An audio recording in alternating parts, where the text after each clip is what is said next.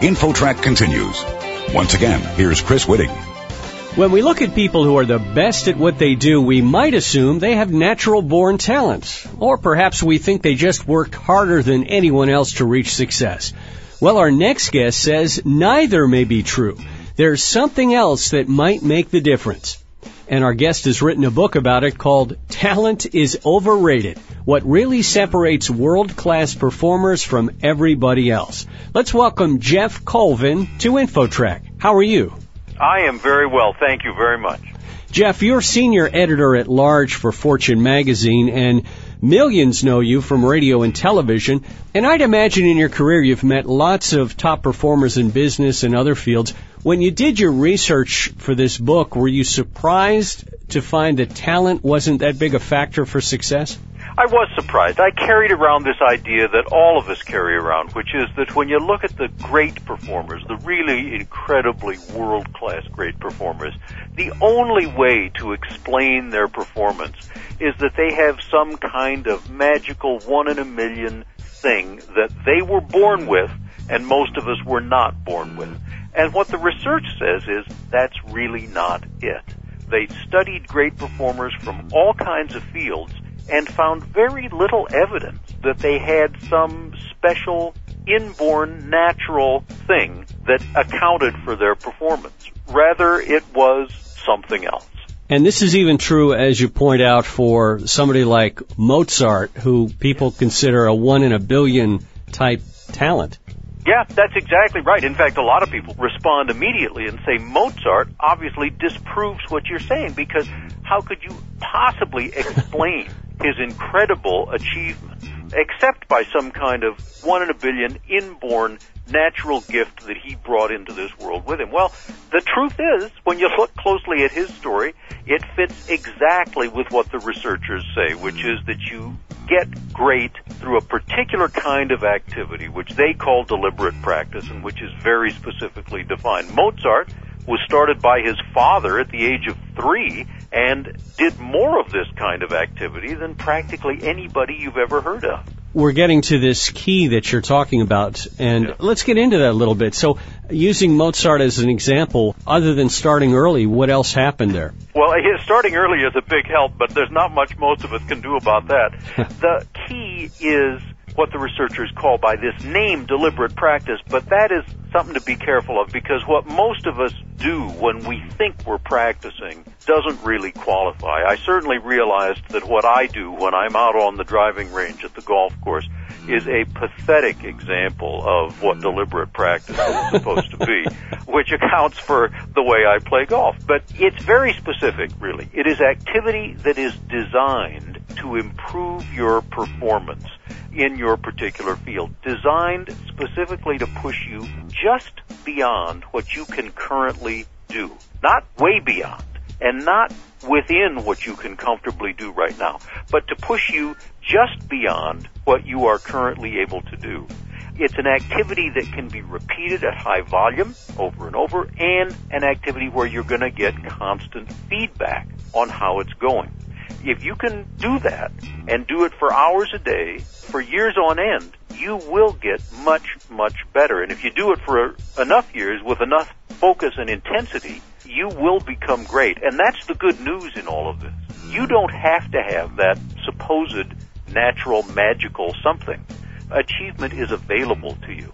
Our guest is Geoff Colvin, who is author of Talent is Overrated, What Really Separates World-Class Performers from Everybody Else. And it appears it's this factor called deliberate practice. You're saying that it does take some years of this, so if you're over 50, are you out of luck in terms of being great at something? Well, you're really not, and that's another great thing about this research, which is, on the whole, very liberating. It shows that much more is available to all of us than we tend to think.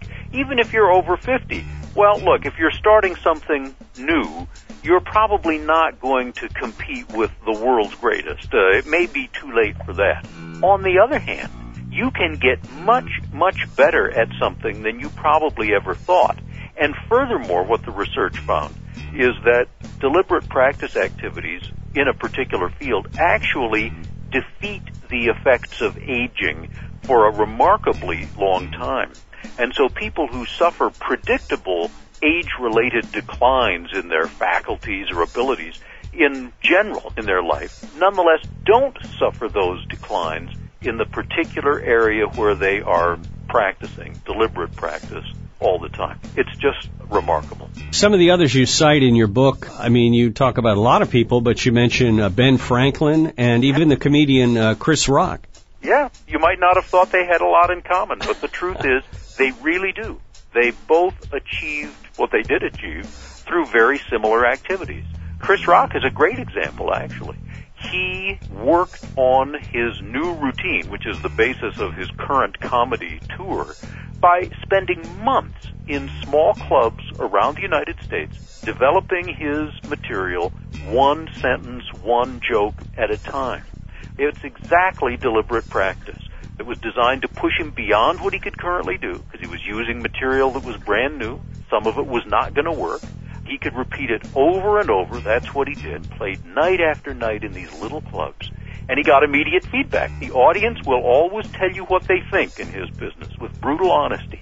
So he did this over and over, and at the end of nine or ten months, he had two hours of super strong material. And that is the basis of his current tour, and this is arguably the most successful comedian in America. Well, there's obviously a tremendous amount of hard work involved, certainly in his approach, but still, it's not just the hard work you're saying, it's the focus on really improving your performance. That's right. It's not just hard work, and that's a key message because look, we're surrounded by people. All of us in our lives are surrounded by people who do work hard. They're good people, very conscientious. They've been working hard at whatever they do, sometimes for 20, 30, 40 years.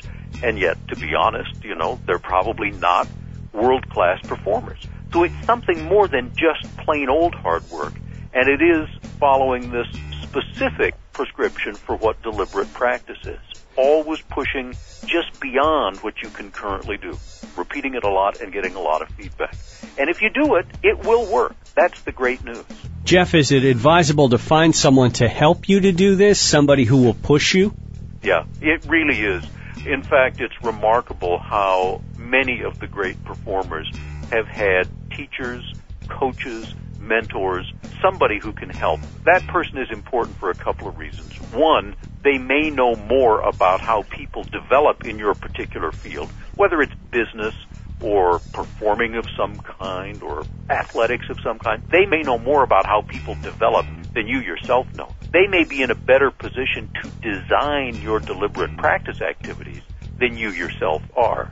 And crucially, they can give you the feedback when sometimes you can't really judge yourself all that well.